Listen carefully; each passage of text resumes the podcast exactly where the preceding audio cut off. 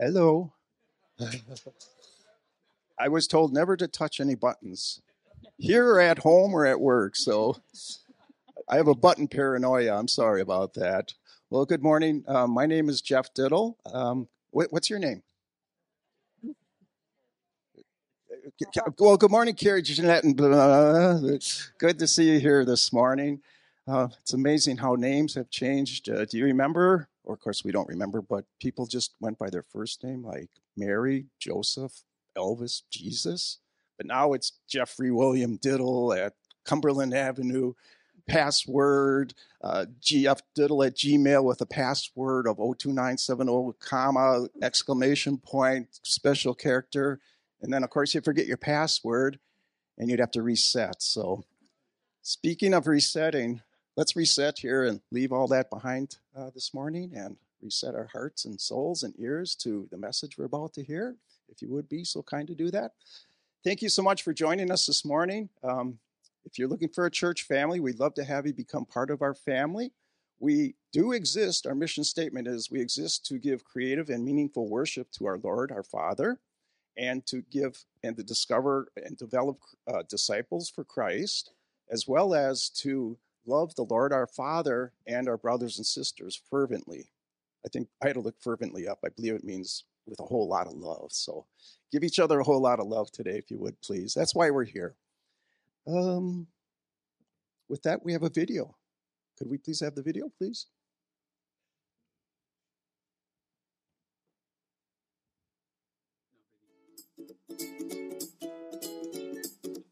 Oh, okay, I was told this later.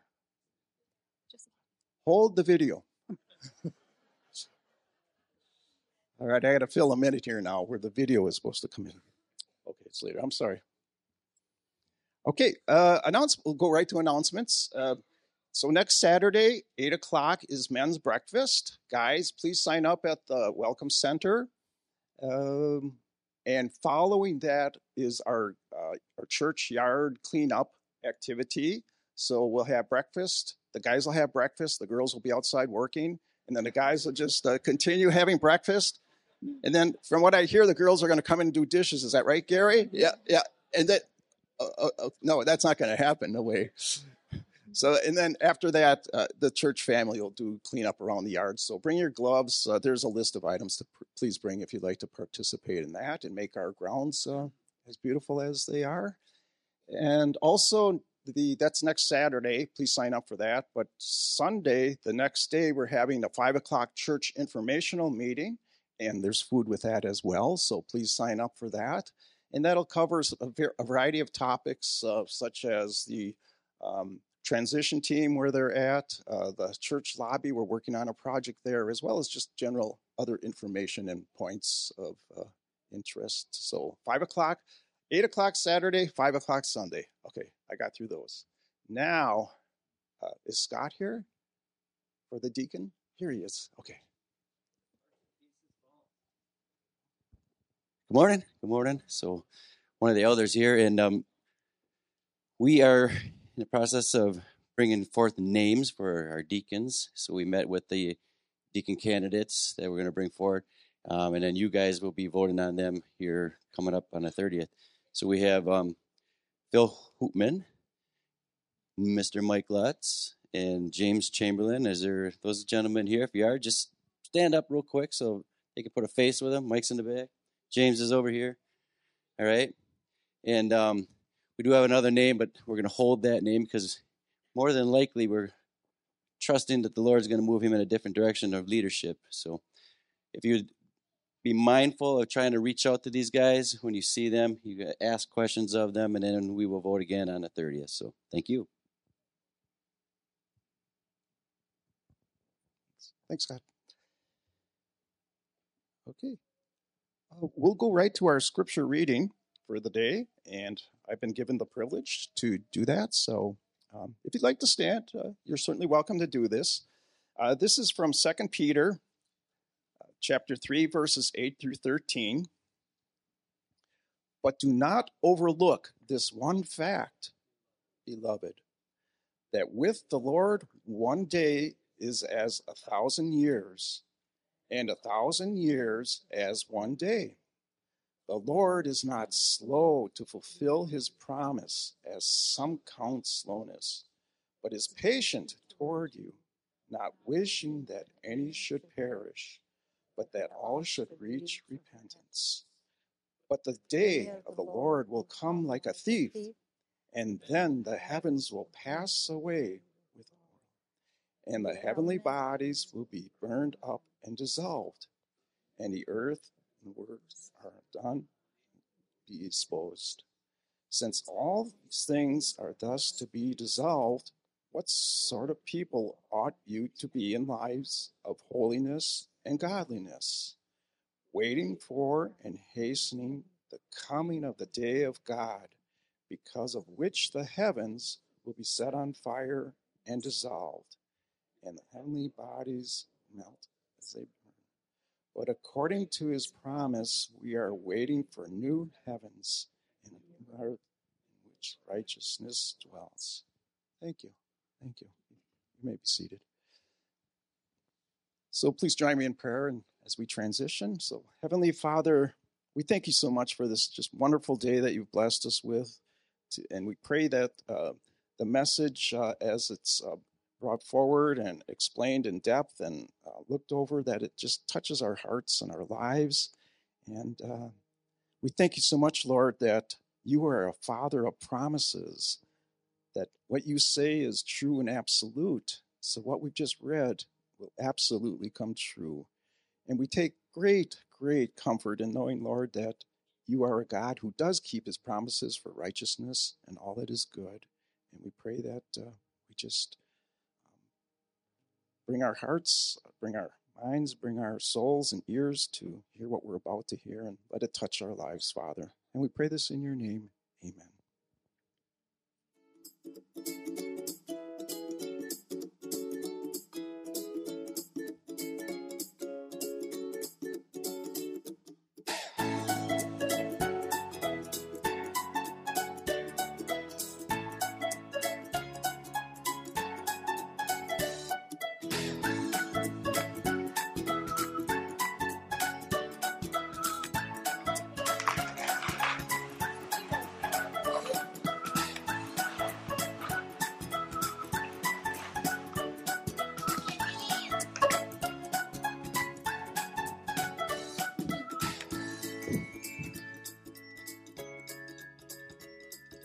Well, we get up early and get the kids all up and going. Breakfast, clothes, eat, get your stuff, and get out the door, uh, which is not that fast. And then um, he's off to work, and either I, well, I come back home to work and then punch out many days to go back to school to pick somebody up for an appointment to then take them back to school and come back home to finish work. Then uh, pick them back up from school at around like five o'clock. Home eat outside maybe homework baths story time and back to bed and all over again they dropped them off at a family vacation to us in the depths. um, so they were four months, 18 months, and two years old. Uh, we were drowning. We were literally drowning at that point. We didn't have any time to really outside of taking care of them. And I happened to run into one of the um, founders of Welcome and literally pled to him, is there any way we can get a care community?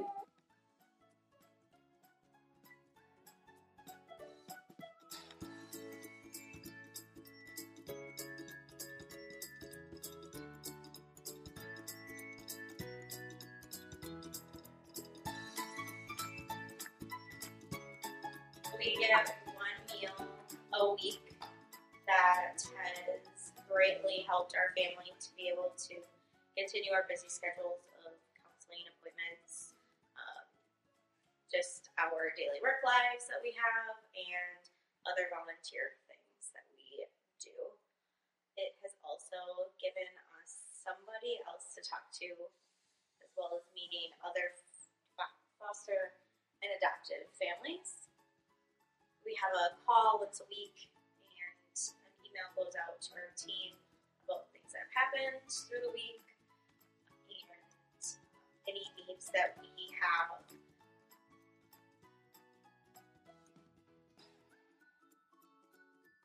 That would encourage other members of the church to see how they could support a foster and adoptive family um, by just the prayers or the few extra minutes it might take to make it, um, a second meal of something you're already making.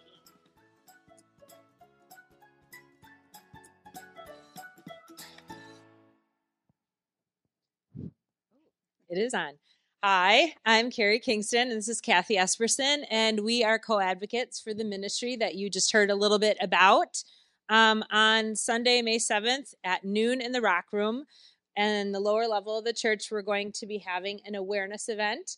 So um, there will be a light lunch that is served for those of you who would like to attend, and we would really encourage you to come out and hear about what this ministry does. As you can see, it makes a huge difference in the lives of foster families and adoptive families. And um, May is National Foster Care Awareness Month. So, in the season of that, please come and join us. Pretty neat video, isn't it? Kind of like gives you an insight to a little bit of how crazy a day can be. um, thank you, Stoic family, for sharing that with us. We appreciate that a lot. At our awareness event, we're going to be breaking down what a care community is, what it looks like, and what it does. There's different areas that you can get involved in in a care community. Some of them uh, may take a little more time, some of them may take very little time at all.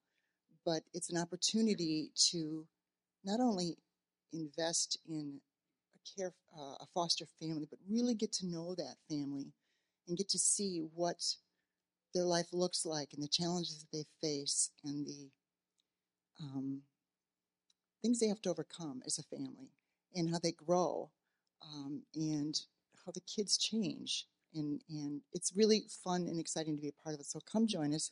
Carrie and I are going to be back at the Welcome Center after um, the service, and we'd love to talk with you if you have any questions.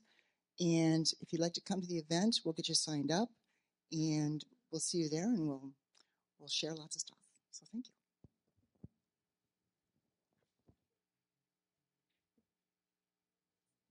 Okay, we all want to know how many points were on that buck.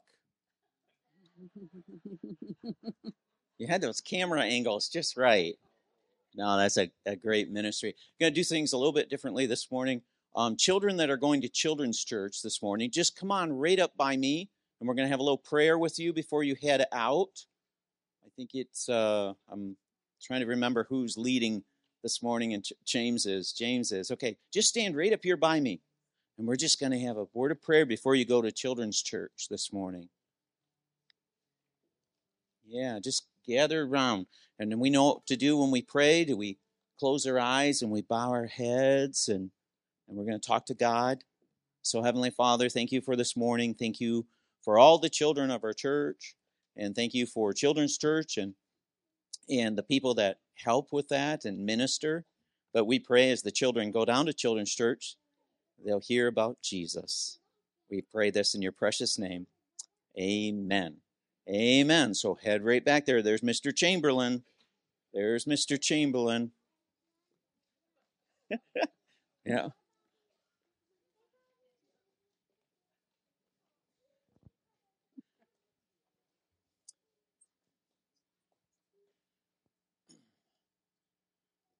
It was uh, it was just two weeks ago that I made the announcement on Easter Sunday about Bruce and or about Bruce uh, going into the hospital.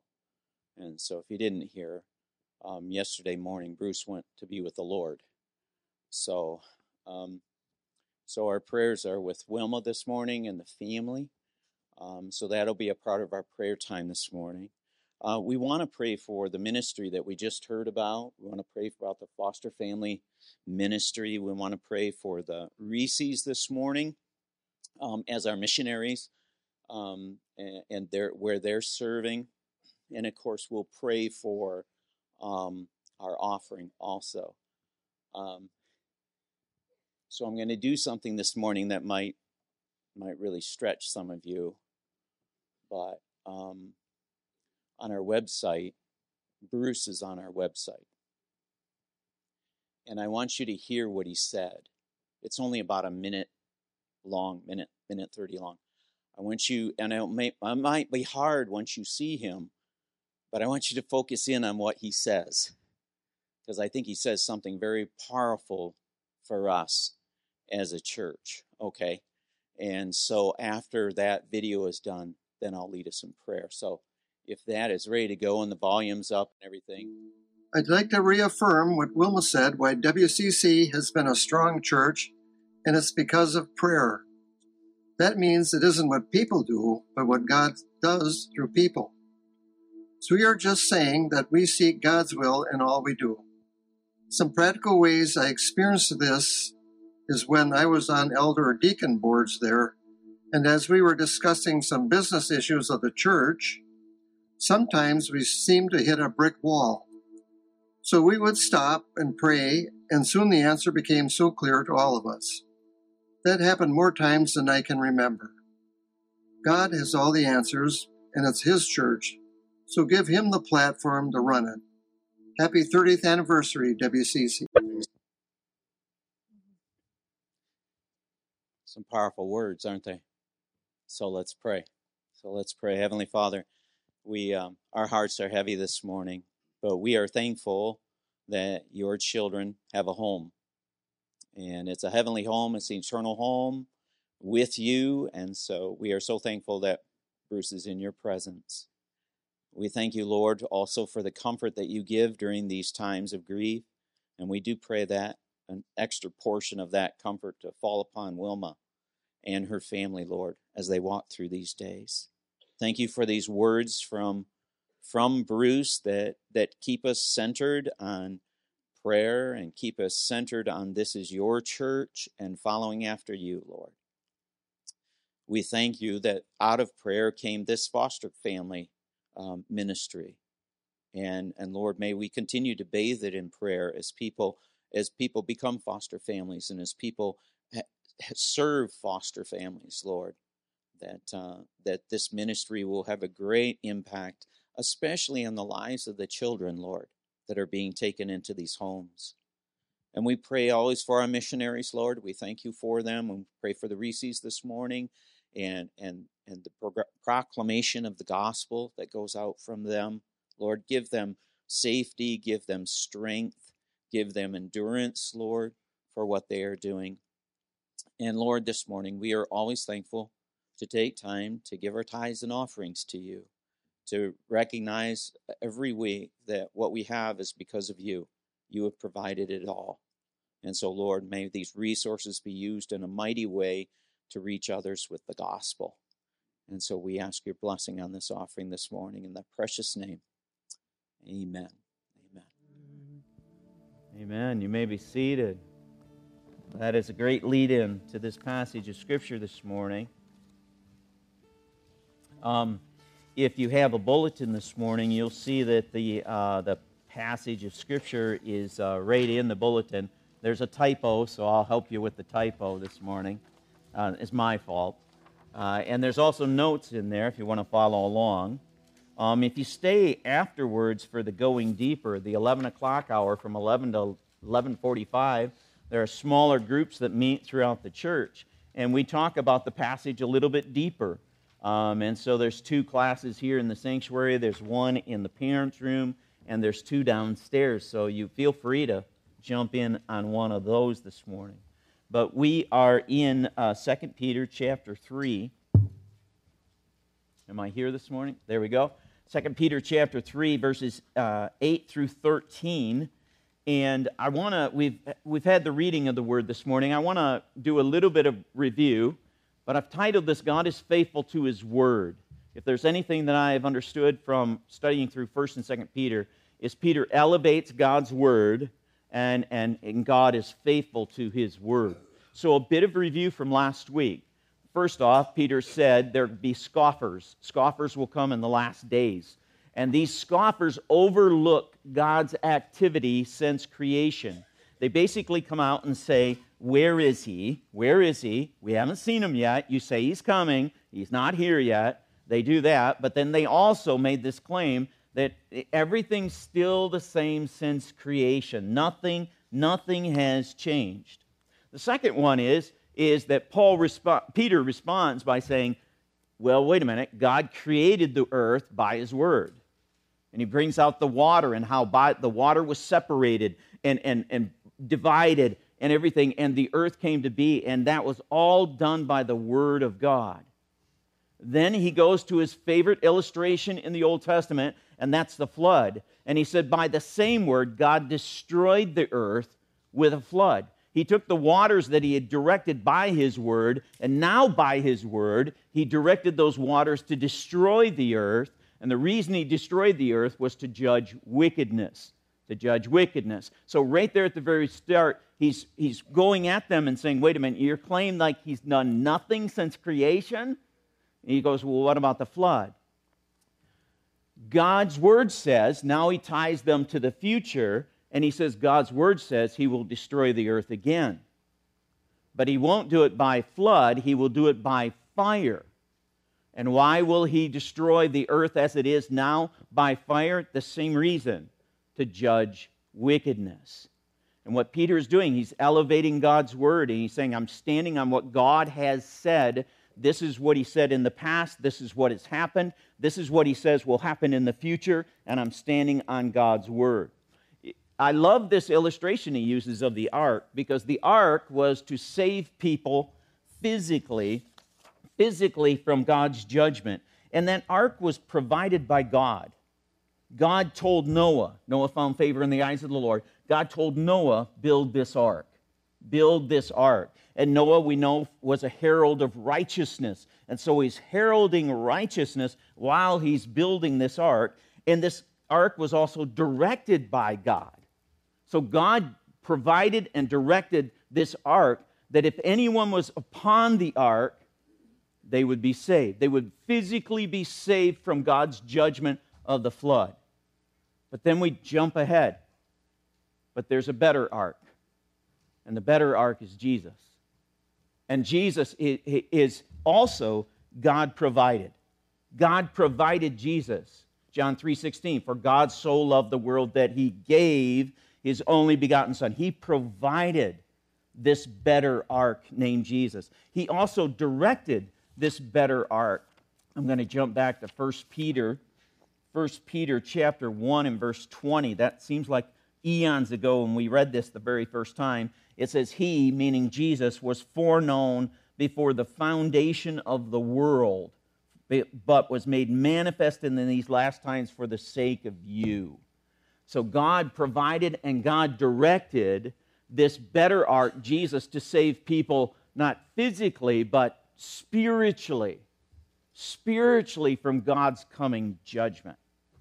So that's where we ended last week was now he's going to turn the corner. He's talked about the scoffers. Now he's going to turn the corner and talk to the beloved. So here we go. I put the scriptures up there, and you'll see uh, my error here pretty soon. But do not overlook this one fact. Now, he had told the scoffers they overlooked a fact in verse 4 or in verse 5. But now he's talking to the beloved and saying, Don't overlook this one fact. He says beloved. That's the second time he says that word. He'll say it five times. Beloved, it means dear ones, it means those worthy of love. And if you play that out, who is he talking to? He's talking to the Christians of the first century, the Christians in Asia Minor. He's talking to the people of God. He's talking to the church. So he says, Church, beloved, people of God, do not overlook this one fact that with the Lord one day is as a, it should have an as in there, sorry about that, as a thousand years, or some versions will say like a thousand years, and a thousand years as one day, or like one day. And so he's saying this in response to verse 4 when the scoffers are saying, Where is he? Where is he? We haven't seen him yet. You guys keep saying he's coming. He's not here yet. Peter's responding by saying, that the Lord one day is like a thousand years, and a thousand years like one day. Now, it's a phrase, it's a literal phrase, but it's a phrase that we don't take literally mathematically.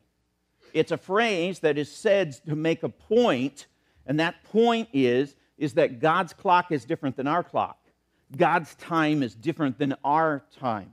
It's different than our time. He takes this from Psalm 90. You'll see something very similar in Psalm 90 and verse 4, where the psalmist says, For a thousand years in your sight are like a day that just has just gone by. So he's using the same terminology there, but the psalmist even goes farther because he says, or like a watch in the night. He, he goes from 24 hours down to how many hours in a watch in the night? Three, three hours. So what seems like a thousand years to us is like just like a day to God. So he's just trying to make the point that God's clock and God's timing is different, different than ours. So that made me, yeah, took me down a rabbit trail of that we have some phrases that we say to time to time are like this. We say the phrase, but it means something different. So, boy, he's got a chip on his shoulder. Yeah, uh, Dorito or potato chip or computer chip or what kind of chip, and boy, he does pretty well to keep it balanced on his shoulder. Boy, those are a dime a dozen. Now, do you remember when eggs were a dime a dozen? Yeah, yeah, yeah, a dime a dozen. Okay. Oh, that's a piece of cake. Well, what kind of cake? I mean, if we're talking about cake, carrot cake, German chocolate, yeah, see, we, it means something else, right? That'll cost you an arm and a leg. Ooh. Okay? We're back to square one. You're looking for a square with a one in it, you know, kind of thing. Stop beating around the bush. Don't beat my bushes. I hate to burst your bubble all I can see is somebody, you know, a kid with this big, you know, bubblegum bubble, you know, and somebody pops it, it hits their face. Yeah. Let me give you a couple. Cat, cat got your tongue? Yeah, that's a weird image. Can you think of a cat got your tongue like that? Yeah. Stop crying over spilled milk. Yeah, you know all of these. Cut to the chase. Let's call it a day. Well, what day? Monday, Tuesday, Wednesday, Thursday, Friday? See, see where I'm just getting to the point here that here's a phrase that means something else to stop jumping to conclusions. Yeah. Pastor Adam, every once in a while, he preaches and he knocks it out of the park. Now, I like baseball. I like baseball, but need to learn the ropes. Here's another one. Wow, he's really long in the tooth. Yeah. Music to my ears. Anyways, just the, just the point that we have phrases that help us realize a, uh, there's a point behind the phrase, and that's what we have here, is a point that Peter is trying to say God's clock is different, is different than our clock. So he goes into verse 9 the Lord is not slow to fulfill his promise. He'll say that phrase twice in this passage fulfill his promise, as some count slowness. So he's answering it there because God's clock is different than our clock, but is patient toward you not wishing that any should perish, but all should reach repentance. So, why, he's answering the question here why is there a wait? Why is there a wait at that time of about 30 years? Why is there a wait at our time about 2,000 years? Why is there a wait? Because God is patient. That's the reason why. God is patient. If we go back to our study in 1 Peter again, he mentioned this in 1 Peter about God when he was speaking again about Noah in 1 Peter chapter 3 verse 20 because he went and proclaimed uh, no because he, they formally did not obey when God's patience that's what's brought up God's patience waited in the days of Noah while the ark was being prepared in which a few that is eight persons were brought safely through the ark so just as God was patient in the days of Noah the reason he has not returned yet is because he's being patient with you um, not wishing that any should perish. Now, but we know that there are, will be some that will perish, right? We, we know there will be some that will per- perish because there's the wide road that leads to destruction, the narrow gate that leads to eternal life. Um, we, and then the next one, but all should reach repentance. But we know, but wait a minute, not all people will reach repentance. Not all. So So it, it puts a question in your mind because we know that. How do you explain that? How do you explain that? Well, I want to do something here. This is, this is why the evangelical free church is the way it is. This verse is one of the verses where you can look at this differently. You can have two different eyes looking at this verse specifically and come up with two different things. And so I'm going to tease it out this morning. That word wishing, not wishing that any should perish. One definition of wishing is this affection or desire, not desiring any should perish. So you could look at that and say, well, there's, there could be a difference between God's desired will and his declared will or decreed will. And that's one way you could look at this passage of Scripture. And I put down those two illustrations there. The garden. When Jesus is in the garden, what does he say? If this cup can be taken from me. Okay, that's desired will. That's desired will. But then we find him where? On a cross. And the cross is declared will, decreed will, because he told them ahead of time what's going to happen. I'm going to be handed over to the Jews and to the Gentiles, and I'm going to be hung on a tree, and I'm going to die, be crucified. I'm going to be buried in the grave. I'm going to rise on the third day. I'm going to send into heaven, and I'm going to come again. So you can see the difference between desired will and declared will. So that's one way of looking at that passage of Scripture. I want to give you another way of looking at that passage of Scripture. And, and the reason I'm doing this is because these two views can be side by side in one sanctuary worshiping with one another, okay? So, another definition of willing or wishing is it's your will that is deliberate. It's your will that is, it comes from you and it's with purpose and it's with, it's mindful. I have this desire, it's purposely and mindfully crafted and will be fulfilled. So if we go back to this verse again, Lord, not slow to fulfill his promise, as comes some count slowness, but is patient toward you. And you stop there and you say, Who's the you? Who's the you? Well, if you go back to verse 8, it says, But do not overlook this one fact, beloved. So who's he talking to? He's talking to the children of God, he's talking to the church. And so he's patient with you, church. He's patient with the flock of God. He's patient with the flock, not wishing that any should perish. Then you say, well, who's the any? Well, if you hold on to that, well, the any is the you who is the beloved. Not that anyone in the family of God, not that anyone of the flock of God would perish. Not any of them would perish. Then, but that all, and then you stop and say, well, who's the all? Well, if you tie the uh, all to the any to the you to the beloved, then you realize that, wait a minute, see, all doesn't always mean all, like all of the world. But I'm talking to all of you in this room, right? But this all is not the same as all of the world kind of thing. But I'm talking to all of you. So here you could look at this and say, but all, all of the church, all of the family of God, all of the flock of God of all time should not reach repentance. So you could look at that verse that way that, that God had a desire within his heart, a purposeful, mindful desire that the children of God, all the flock of God of all time, would not perish, but would reach repentance. Um, just a, a verse that kind of shows that or is in support of that kind of view would be John. I didn't put it up there, I'm sorry. John chapter 10 uh, starting in verse 27, Jesus is speaking in this verse. He says, My sheep listen to my voice, and I know them, and they follow me. I give them eternal life, and they shall never perish.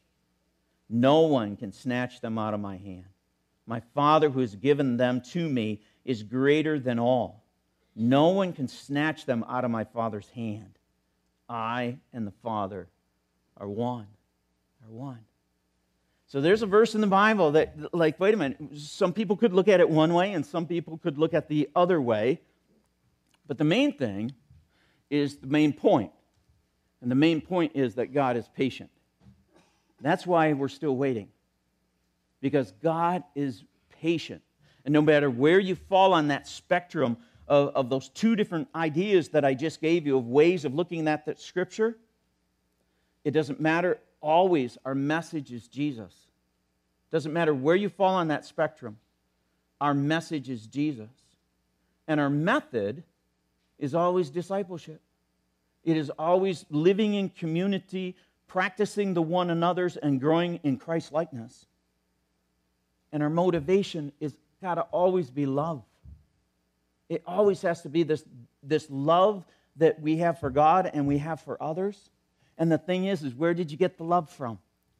You got it from God because He first loved you. He first loved you. So He's waiting, verse 10.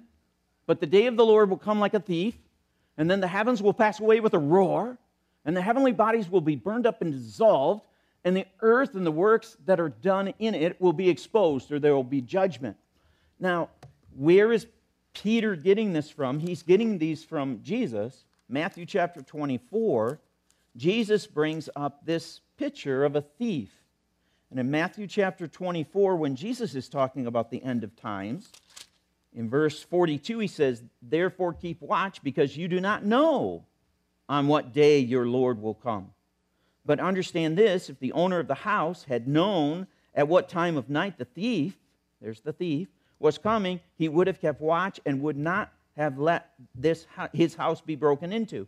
So you also be ready, because the Son of Man will come at an hour when you do not expect him, like a thief. And we always try to pull Paul and Peter together. And so let's flip over to 1 Thessalonians. If you've got your Bible, I have a hard time reading verse chapter 5 without reading all of these verses. 1 Thessalonians chapter 5, listen to how Paul, he's pulling from Jesus. Now, brothers, about the times and the dates, we do not need to write to you, for you know very well that the day of the Lord will come like a thief in the night. Thief in the night. While people are saying peace and safety, I'll pause right there. Yeah, they're scoffers. They're saying, and it's, uh, it's always been the same, it's going to be the same. Nah, I don't think he's ever coming. Peace and safety. Destruction will come on them suddenly as labor pains on a pregnant woman, and they will not escape. But you, brothers, are not in the darkness, so that this day should surprise you like a thief. You are all sons of the light and sons of the day. We do not belong. Everybody say belong.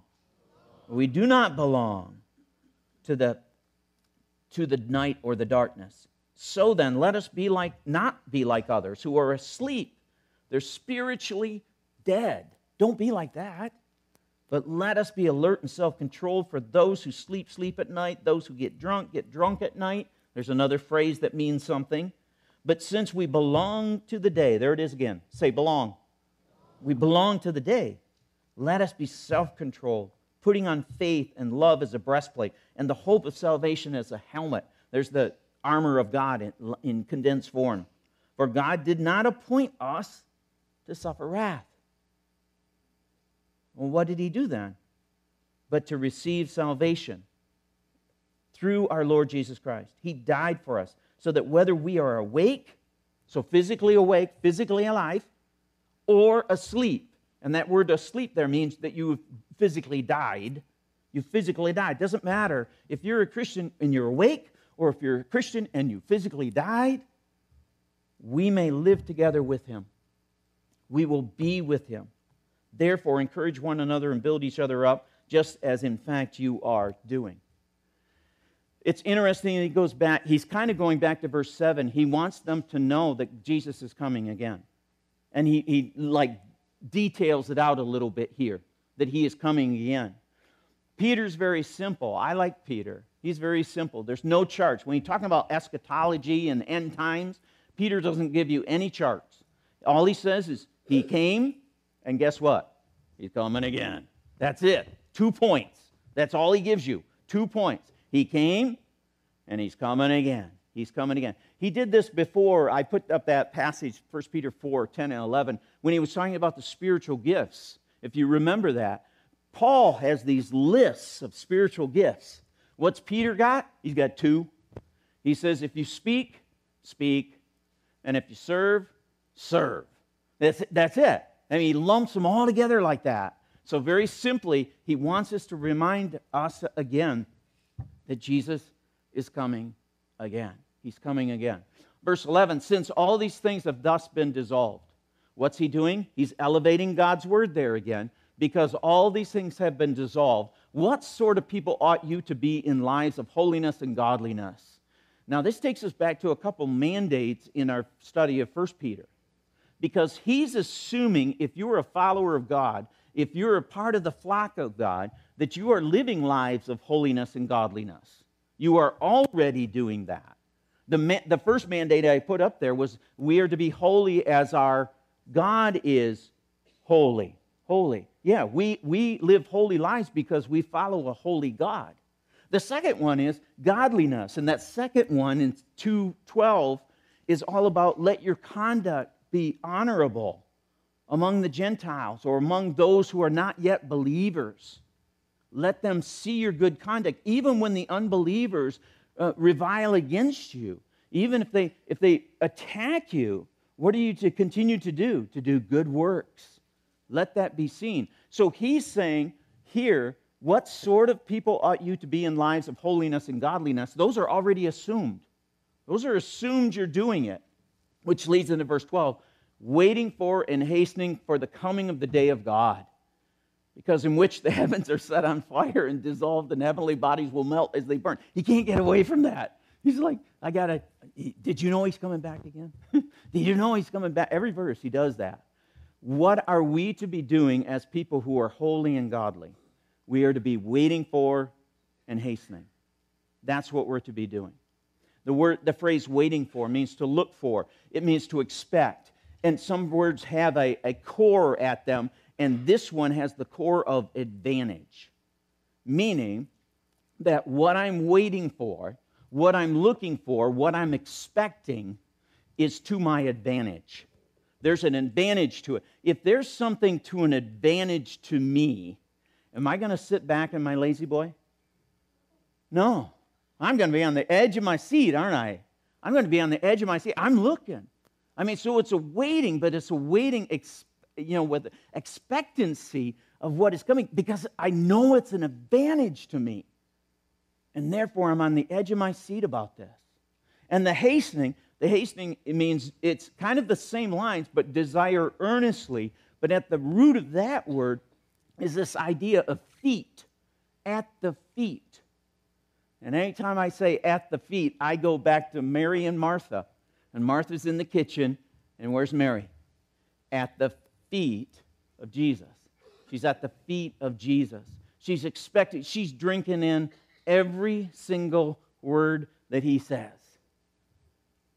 Mary, I need you in the kitchen. I'm staying right here. I'm staying right here. That's kind of that hastening that we would be expecting so much that we would keep ourselves at the feet of Jesus, just drinking in every single word that he says. So here's Peter saying to the people of God, saying the, to the people of God, this is how we are to be. As we live our lives of holiness and godliness, that's assumed, but we are to be this kind of a people waiting for and hastening the coming of our Lord Jesus Christ. Um, verse 13, but according to his promise, okay, that's the second time he said that.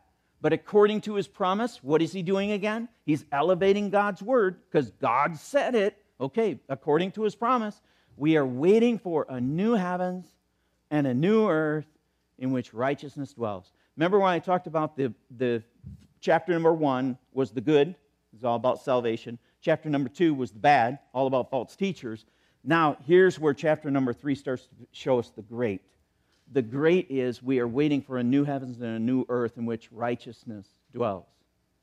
I want you to take away this one point is probably the most important thing. God is patient with fulfilling his promise. Two P's there. God is patient with fulfilling his promise. And there's a new heavens and a new earth that's going to come. And what's going to dwell in that place? Righteousness. The word for dwells there means comes down and settles in. And how different is this than today? What kind of world that we live in today? We live in a world where what dwells? Wickedness dwells. wickedness dwells. But he is saying there's de- coming a day when there will be a new heavens and a new earth where righteousness dwells. Righteousness dwells. So, two questions to end with here. Am I living in light of Christ's return? Am I, as a child of God, living a holy and godly life, am I living in my life in light of his return? And the next one that goes with it, what would need to change? What would need to change? Because it would really change everything in your life. It would change your conversations. It would change how you work. It would change how you parent your children. It would change how you, how you, what you do with your finances. It would change everything in your life if you were living your life in light that Jesus is coming again. And he has a wonderful place for his children. A new heavens and a new earth where righteousness, where that is, the pre, you know, it's hard to find righteousness today. We are, there's so much wickedness in the world. Every once in a while, it pops its head out, and you go, oh, you know, it's like, and you share it with everybody on YouTube and Facebook and everything. Did you see this? You know, kind of thing. But a new heavens and a new earth where that is everywhere a righteousness. That's the great news. That's the great news that we have. So may we be challenged to, as we live our lives of holiness and godliness, may we be challenged to live our lives in light of his return, expecting this that is so advantageous to us that we are sitting at the feet of Jesus, drinking in every word that he has to say. Every word that he has to say. Aaron, do you want to come up and uh, we're going to close in song, and, uh, and I'll pray. I'm going to pray right now for the closing of the service, and once the song's done, you're, you are dismissed, okay? So would you stand with me as we close in prayer and sing this final song? So, Heavenly Father, thank you for your word. Thank you for the scriptures that we were able to read this morning. Thank you for the great of Second Peter. Thank you, Lord, that Peter is unwrapping it now so that we see that what's so great is that you have provided a home for your children um, a new heavens and a new earth.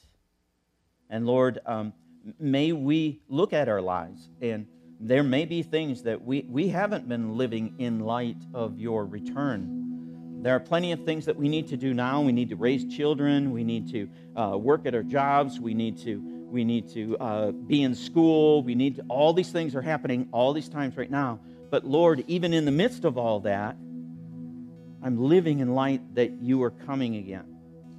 So, Lord, change my conversation, uh, change my attitude, change my um, m- the way I look at things, so that I see heaven more, that I see this new heavens new earth more. We ask this in your precious and holy name. Amen.